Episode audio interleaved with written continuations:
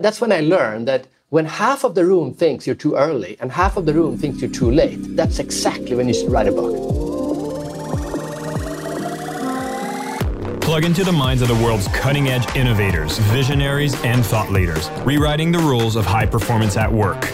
It's your time to make an impact. I am your host, Jason Campbell, and this is Superhumans at Work, a Mindvalley podcast. Hi, everybody. Welcome back to Superhumans at Work. This is your host, Jason Mark Campbell, and I have an extraordinary guest coming to speak with us. Now, this would be the first time that he's given a presentation. This man has spoken over 2,000 times in over 60 countries across six continents. He's been in front of American, Brazilian, German, and Chinese audiences, and he is the founder of a company called Interesting.org. He has a series of islands called Idea Islands, which we're going to talk a bit more about. And right now, he is working on not one, but three books that are all centered around creativity. What is creativity? How do we nurture it? What does it mean? Is it important? These are the types of questions we're going to go much deeper into as we're actually going to go into this topic. Now, some of the clients that this man has worked with include American Express, DHL, Nokia, Microsoft, IBM, the list goes on. He is a legend in the field. So it's my great pleasure to bring Fredrik Härén to come here and share us some amazing ideas. Fredrik, welcome to Superhumans at Work. Hey, thank you very much. Now, I was reading your bio and I'm like, wow, this man has been everywhere. How long have you been doing public speaking and speaking on this topic? I actually became a professional speaker in 1995 and I became a full time professional speaker in 2000. So I started when I was 27 years old, and that's quite unusual for professional speakers. But I had discovered the internet in 93 and started studying it. If you knew anything about the internet in 1995, you were an expert. So I became an instant expert my first speech was the internet is a network of networks. oh my god. Yeah, that was those were the days. And then in 2000 I switched to the topic of creativity because to be honest, I got a bit tired of the internet in 2000 and I got more, much more fascinated about the creativity and that's what I've been studying since.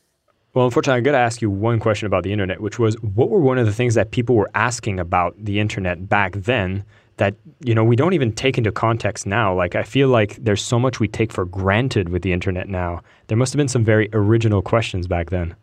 You know the, one of the most interesting things i find is that there were so many of the ideas that we had in the 1990s that then became a like i remember the very very first project i worked on in 1995 was called VOD, Video on Demand. It was literally Netflix. But at that time, we had 24-4 modems. It was impossible to build it, but we were still designing an interface for what a Netflix would look like when we didn't have to go to the cinemas and we can watch videos on the internet. Even though technically it was only one place in Stockholm where you can go between two universities where they had an internet fast enough to do it. Or 6degrees.com, which was basically like a Facebook. It was I think they had 5 million users when they closed it down. And my big lesson was that during the dot com bust, a lot of these ideas were killed because people said, okay, it's not going to work. But the only reason that they were killed was because didn't people didn't have patience. The investors didn't have patience to live through that phase where we lost confidence in the internet for a while. So a lot of really good ideas died during that time. And it showed me a lot of things like the value of, of launching an idea at the right time, the value of not giving up on a good idea too early, the fact that everyone can think that okay, okay, so it wasn't a good idea, but actually it was. So there was a lot of lessons in the dot com bust that was very interesting from a creativity perspective.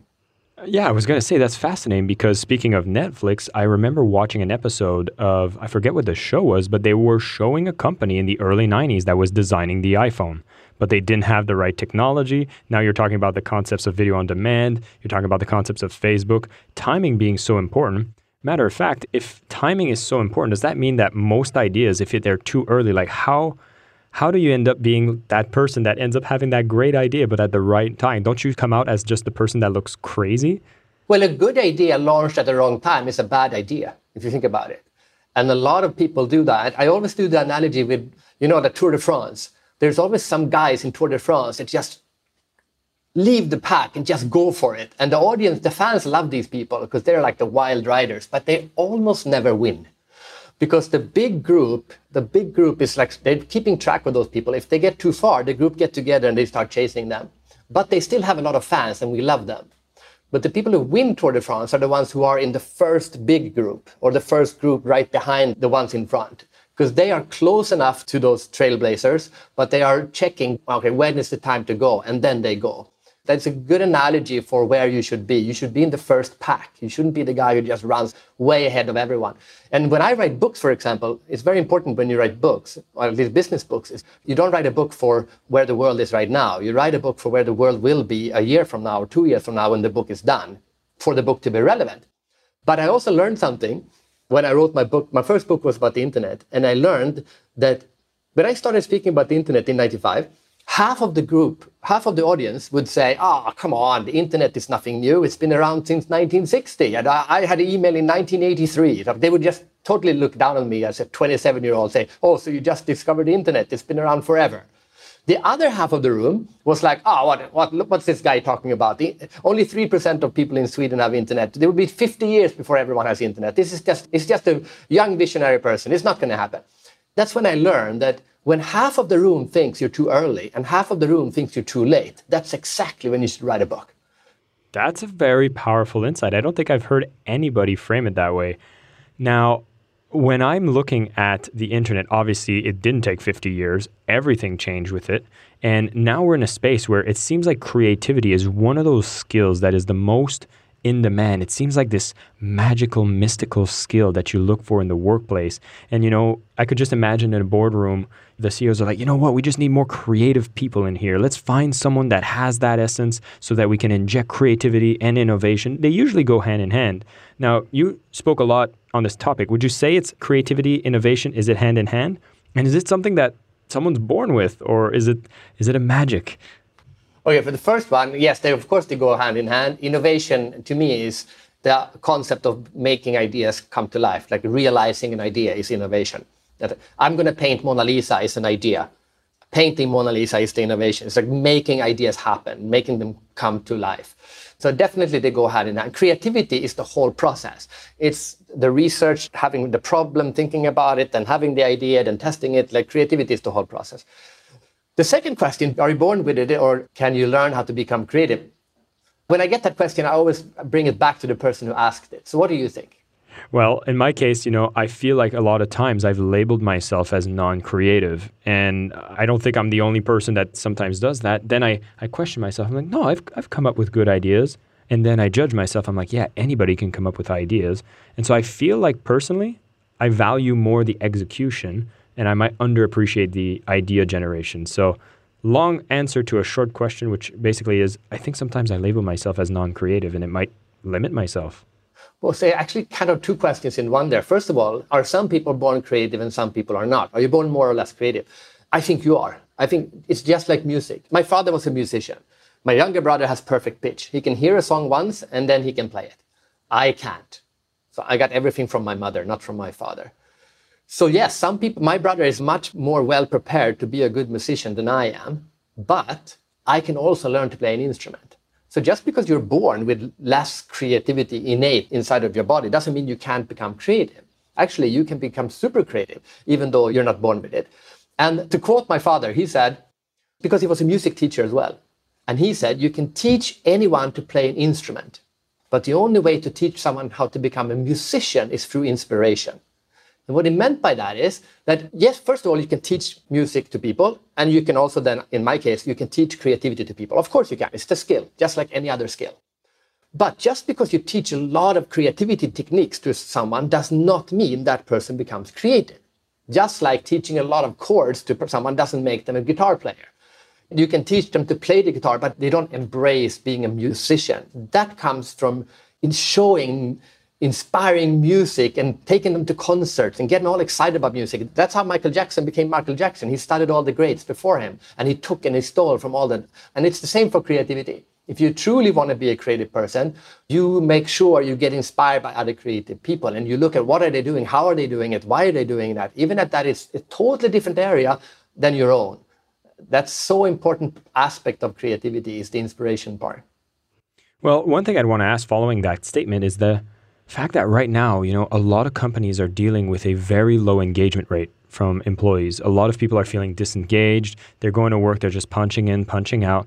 And so, When you go and speak to these businesses, I'm sure they're all looking to increase creativity, yet you're dealing with an issue which is unengagement from the employees. So when you're looking for that inspiration, how much of that inspiration needs to be, you know, self-motivated as opposed to the environment of your workplace and being responsible by your leaders?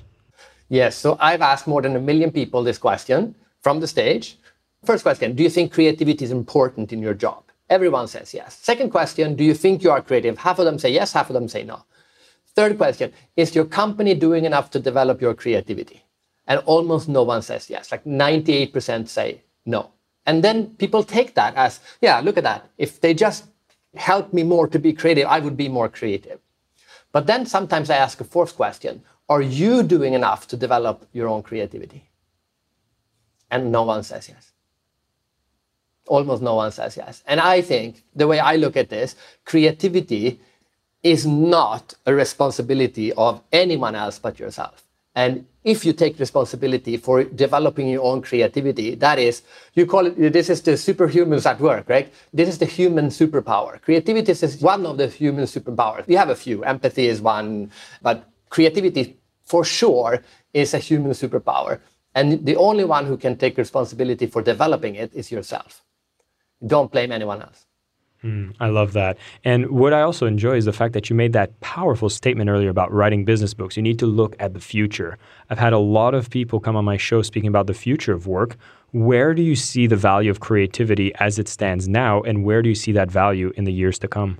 Okay, so because I've been speaking about creativity in one aspect or another for 25 years, since 2000 full time, people have looked at it in different ways, but it's always been relevant. So in good times, people need to innovate. We need to come up with new products. We need to grow. We need to scale, right? In bad times, oh, we need to challenge everything that we do and we need to come up ways, with new ways of doing it. So from a speaker, it's very good. I'm always in demand. but it's true, right? Creativity is always important. Let me ask you a question. What is the most amazing feeling that you can have as a human being? Awe, like being in awe. Okay, yeah, I agree. That's one of them. But there's one that's even stronger, I would say, and that's being in love. That was that was my second choice. Yeah, there you go. I should I should know this. I'm writing a book about selling with love, so I should have said love first. so I, I think there's nothing that beats being in love, especially when you have kids. The love to your kid, the love to your, like the love of your life. It's nothing beats it. But what's the second most amazing feeling? And I would argue that is to have an idea. Like when you have a really, really good idea, like you hear angels sing the sky opens up, you see the future, you create the future. It's amazing. That feeling is amazing. And if you look at it that way, you realize as a human being, what's the what is the best thing you can do? Is to be, do creative things for the people that you love. Nothing can beat that. Nothing comes even close. And if you look at creativity, what's the meaning of the word creativity? The word creativity comes from the word create. The word create comes from the word creator, and the word creator comes from the word God we as humans have created a word that basically said that for that one split second when we have a really good idea we are gods wow that is like the divine gift that we have actually everything that we have in our lives is subject to us having an idea that we've decided to manifest into creation and now here we are speaking while you are in singapore and i am in indonesia and we're going to be publishing this around the world that is all subject to creativity that created these ideas we would still be monkeys in the jungle if we didn't have creativity. The human creativity is the only difference between us being monkeys and us being human beings going to Mars and everything in between. And then, of course, we need a lot of other skills as well. But if you take creativity away, all the other ones wouldn't matter. I was going to say, do you see any of the technology we're developing in a way replacing human creativity? Oh, that's a really good question. There's a lot of talk about, I think even one of your guests might have said creativity like the AI cannot take away creativity. Like we need to focus more on creativity because AI can never take that. I'm not in that camp. I actually think that computers are going to be creating on a massive scale because I define creativity as you take two things and you combine them. iPhone, you take a mobile phone, you take a computer, you combine the two, you have now a computer who can make phone calls, right? That's a classic example. Every single idea in the history of mankind is taking two things and combining them. Everything. Glasses is eye and glass combined, it's glasses. Everything is like this. What are computers really good at? They are good at taking billions of things and combining them over and over and over super fast. There is just a few great examples. Someone just did, if you're going to design a, concert hall, you can put in all we know about good acoustics and good experiences of sound, put that into a computer, and then ask it to design 1 billion concert halls and then test the sound. And then pick the one that is the best. And they did that. And that concert hall looks like the inside of the stomach of a whale. Like no human being would even think about it. No human being. There's another one they did for a bridge, like a grip that was supposed to hold a bridge together. I don't know what you call it in English. Basically a mount. But it has to be super strong, but it was very small. And normally we just do like an L shape, and that would be a mount, right? But they put it into the computer and said, why don't you figure out what it's supposed to look like? And the computer did like a billion different versions. It came up with something that looked like an inside of a skeleton with like intricate, small little things sticking out, and like no human. It looks like an animal. Like no one would design. No human would design this. So you could argue, well, is that creative? Is it not creative? Well, what's the purpose? The purpose is to create the best mount or create the best concert hall, and the computers just did that. So I think if we just get all stuck up and like, oh, they can't be creative as we are creative, okay, fine, they cannot. But they can be creative in ways that we cannot be creative. So let's embrace it. I call it creativity to the power of computers is an amazing opportunity. And if we just say, oh, they can't do it, we're, we are wasting one of the big, best things computer could be good at. Mm, I love your perspective because not only does it embrace the future of you know computers coming and doing a lot of things that will possibly replace a lot of our functions, but you look at it in such a positive light because you see how it's actually going to solve a lot of problems in the world. Which brings me to wanting to highlight a project you're working on that just I find fascinating because it looks like you're working on nurturing creativity in humans, you know, around the world and even in your native nation of Sweden, you've created this concept called Ideas Islands. Can you tell us more about what that is and what pushed you to create this innovation? Okay, yes. So it's called Idea Island. It's true, I own three islands, but it's only one of them that is Ideas Island, to be clear. I have an island. Every year, I live two months on an island in Sweden. We have our own little island. It's tiny. It's like 100 meters times 30 meters. It's really, really small. But I'm on it by myself, not this summer because of, well, COVID, but every other summer for the last 20 years. For two months, I live on this island. And the reason I do it is to separate myself from the rest of the world. Because normally I go around and I speak about creativity all around the world. I go to 20, 35 countries per year. I get so much input, so much inspiration. I see so many things. I go to Bangladesh, I go to South Africa, I go to North Korea, I see all of this. And I get so much inspiration. But to be creative, we can't always be inspired. It's like to create is to push something out. You cannot push something out if you're constantly getting things in. So for two months, I just go on an island and I just play with my kids. I don't do anything. I don't do any work. I just play with my kids and cut the grass and, and look at the swans. And my brain then takes all those things that he has been seeing and starts to connect them in ways I could never think of from the subconscious part of the brain. Because the subconscious part of the brain is only active when the conscious brain is shutting up for a second. And that's what I do for two months. I just shut the conscious brain off for two months. And I have amazing ideas there. And then I realized this is too good for me to have by myself. So I bought a second island in Sweden and I never go to it. I've never slept on that island. I bought it and then I launched it as Ideas Island, ideasisland.com. And people can apply to go and stay one week on the island to do exactly that. Just disconnect from the rest of the world. And they don't have to pay. It's for free. It's a CSR project for me. It costs me money because I have to take care of the island but you don't have to pay any money. If you can give money to charity, that's great, but you don't have to. And people go there and they just work on a project. They have to tell me what is the project, who are you, why should I let you stay on the island? And then if, if you have a compelling reason, I let you go. And it could be any kind of idea. I absolutely love it. And so, is this a project that's been running for a few years? And do you have any like case studies that have come out of people going to these islands? I'd be fascinated. I've been doing it for about five years, I think, maybe six. I lost track, but something like that everything from a woman who went to write a book about being sexually abused as a child and, wanting to spread that idea to you know, the rest of the world. No other child should be sexually abused. To a guy who's been in the IT industry as project manager in IT for his whole life and he's like 45 years old. And he said, Why am I doing this? I was supposed to be a painter. I never learned how to paint. So he said, I'm going to go for one week on the island and I'm going to paint just for a week. I'm just going to learn how to paint. And since that, this is three years ago, I think he went. Since then, every single day, every single day after that, he paints. And he posts on Facebook, on his Facebook page, every single day since that. And he is now an amazing painter.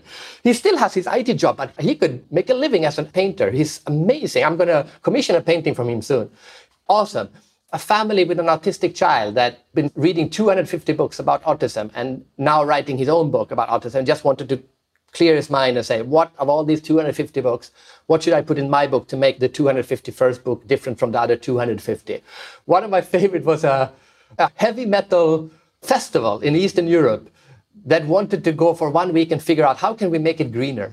Like we want to make it we want a more sustainable heavy metal festival. And they went to figure that out. All kinds. It's not the most creative people in the world. It's people with fun ideas. I'm all about democratizing. Everyone should be a little bit more creative. That's what i'm about I love it. Now, I wanted to go right into that, which is now I've listened to this. Maybe I'm not able to go to an island, especially in the year 2020. We've had a few more restrictions to our travels. All right. Well, wait. It's the best place in the world to be, is to be an isolated That's island. True. to be on an isolated island, especially in Sweden, since there was a very different approach, right? Yes. But that being said, if I'm working for a company, maybe I don't have the opportunity to leave for a week or a month or two months, what are the best activities that I can do to nurture my creativity? And is this some of these things that I can apply without necessarily leaving my house or at least not leaving too far? First of all, I think you should leave your house. This whole idea of working from home that we introduced during COVID is such a stupid concept. I mean, there's nothing wrong to work from your home, but to think that, okay, I'm not in office, so therefore I should work from home. You went from there's one place I can work to there are two places I can work. No, there's a billion places you can work go to the nice great Starbucks next to the water and work there for a while. I have, for example, when I do invoicing, which I hate, I hate any admin. I go to the most boring place I know. It's depressing. It looks like a jail. And I, I go there and I sit like, I don't want to spend a second there, which makes my body feel I need to get out of this jail. And the only way I can get out is to do my invoicing. I specifically choose a bad environment to get me to do the thing that I hate a little bit less than being in this jail. But when I write my books, like, for example, people always ask me, how do you write your books? I collect material for years. Like I said, I'm writing three books at the same time. I, I, don't know when I'm going to publish them, when I'm done. Like it can take years because writing a book is about collecting material as much as you can. But then when I write, I go and I go to a beach in the Philippines or I go to, yeah, usually a beach actually. and I rent a hut and I wake up at seven in the morning and I write nonstop from seven in the morning to 11 in the evening. And I do it for two weeks. Nothing else, like only me in a hut sometimes with my kids, but mostly not, just by myself. I only have one meal. I have breakfast, little bit of breakfast, one lunch, and a small snack in the evening. I hardly eat. I just boom. I'm totally in the zone. Then why do you sit on a beach? Because my body thinks it's on vacation. My brain thinks it's half vacation, half working, and my mind thinks it's working. And it's working in the most amazing place. So you hear the waves and you see the sand and everything like that. And I, I write, I write. And sometimes people come up to me and they say, Hey, dude, relax you're on vacation, you know, get a life. And I go, hey, I'm not on vacation. I'm working here. You get a life. well, that that talks about the power of environment to stimulate different parts of the brain, or at least to get us in a different state. Because yes, a lot of us are working at home, but what you're suggesting here is, especially when you want to get in a state of creativity, one of the best things to do is to change environments to see things differently. So even from the local Starbucks, you said could be one of the ideas for people to do. Yeah. So my process is every morning go for a walk or a run for at least ten thousand steps, which is like more or less one hour walking or running in the Botanic Garden of Singapore, and usually listening to a podcast, including yours. and then Evernote. And then uh, when I have an idea, stop and write it down. And that's perfect stuff. But it's important to see it. That's my concept. Traveling around the world in two months on an island is mine. But some people have totally different processes. I read a book once about how people write books. And people write in all different ways. I have a friend, he writes 45 minutes on his lunch break. No, 15 minutes on his lunch break every day. He has lunch for 45 minutes instead of an hour. He writes for 15 minutes every day, but he writes every day. That's totally different from how I did it. So who is right, who is wrong? No one is everyone is right. Find your own creative process. Which actually brings me to that one of the final questions, which is, you know, people when they start something or they present something creative, a lot of times it feels like we're looking elsewhere. I know for me, like oftentimes I, I'm almost scared to be so creative that I try to find something where if it's been done before, I can replicate it. And so if I'm becoming more efficient, I'm trying to optimize my processes. And then I feel a little scared about taking on my own practice. Like, for example, writing a book is a good one because for me, like, I didn't know what was the best way to write a book. So I felt like I needed to follow a program that told me, yes, you need to do it this way. And there's a part of me that feels like the creative process, it's too inefficient, but I, I feel like I need to embrace it. Let me explain it this way when I think about going into creativity, it feels like it's something that has so many unknowns, so many risks, because it's not concrete. It's not like a followed process. It seems like I need to go in a lot of different tangents, a lot of different areas to be able to bring up that one idea. And so I guess my question, which I, I think I'm already coming up with my answer here, but how do I make my own creative process more efficient so that I'm not wasting time? And who are the peoples I should study, or does it all need to come from my own inspiration? Okay, so I defined myself as a creativity author and speaker for 20 years. And then last year, my son gave me the biggest gift I've ever received, I think, because he was supposed to introduce me in, we have this thing in school. What does your parents do for a living? And he was supposed to say, my father is a creativity expert. But he screwed it up. So he said, my father is a creativity explorer instead of creativity expert. And I just when I heard this, I that's exactly what I am. I explore human creativity and I go and study creativity in the most unexpected of places. And then I looked up the word, meaning of the word. What's the meaning of the word explore? It means to venture into unknown territory in order to learn more about something. That's what it means to explore. And creativity is to explore is to venture into unknown territory in order to learn more about it. And yes, you can bring the maps of other people who have ventured before you, but if you want to be creative, you cannot just go in the footsteps of other people. You can use their, you know, you can interview them about what they had on their trips. You can ask for their advice. You can borrow their maps, but you have to explore yourself. The most important exploration you can do in your life is to go and explore your own creative process to fully understand it. 99.9% of people do not fully understand their own creative process. I spent hours and hours, months and months trying to understand when am I the most creative, when I'm the least creative, what is it that triggers my creativity, what kills my creativity, why did I have this idea, why did I have it now? If you want to be good at something, you have to understand it, and not, not just on a basic level, on a fundamental level. So you need to study your own creative process deeply. That is absolutely brilliant. What a great way to close. Fredrik, thank you so much for coming to share the ideas on creativity. I mean, right here we covered a lot of topics, especially with the fact that we all have creativity, and uh, some of us have it a bit more when we are born, but we can always train it because it's an essential skill that we can use in the workplace. We're seeing that this is the birthplace where all the ideas have become into fruition. Everything that we get to take for granted today has been the subject of people being creative, where they combine two things into one to create an innovation that is the execution of that creativity. I had a lot of my own questions around this because I have not necessarily labeled myself as a creative person. I'm always trying to see things that are more predictable but here it's a beautiful embrace of an exploration of the unknown because we all have a different blueprint on how do we become creative. And as we get curious and we explore and we take chances, yes, sometimes ideas might be a little too early, which makes it a bad idea at the time, but you can always practice yourself knowing that timing is important. When you continue creating ideas, you'll be able to apply them, and who knows, maybe there'll be the next iPhone innovation coming out of your own mind as well. Fredrik, thank you so much again for sharing ideas. If you've enjoyed this, make sure to look into the links below. There's tons of resources to over the 10 books that have been written by Fredrik, as well as his ideas islands that we talked about. Maybe you're one of the people that want to apply to go there, and definitely get curious about making yourself more creative. It is an essential skills even as the robots are coming. My name is Jason Campbell, and this is Superhumans at Work, a Mindvalley podcast.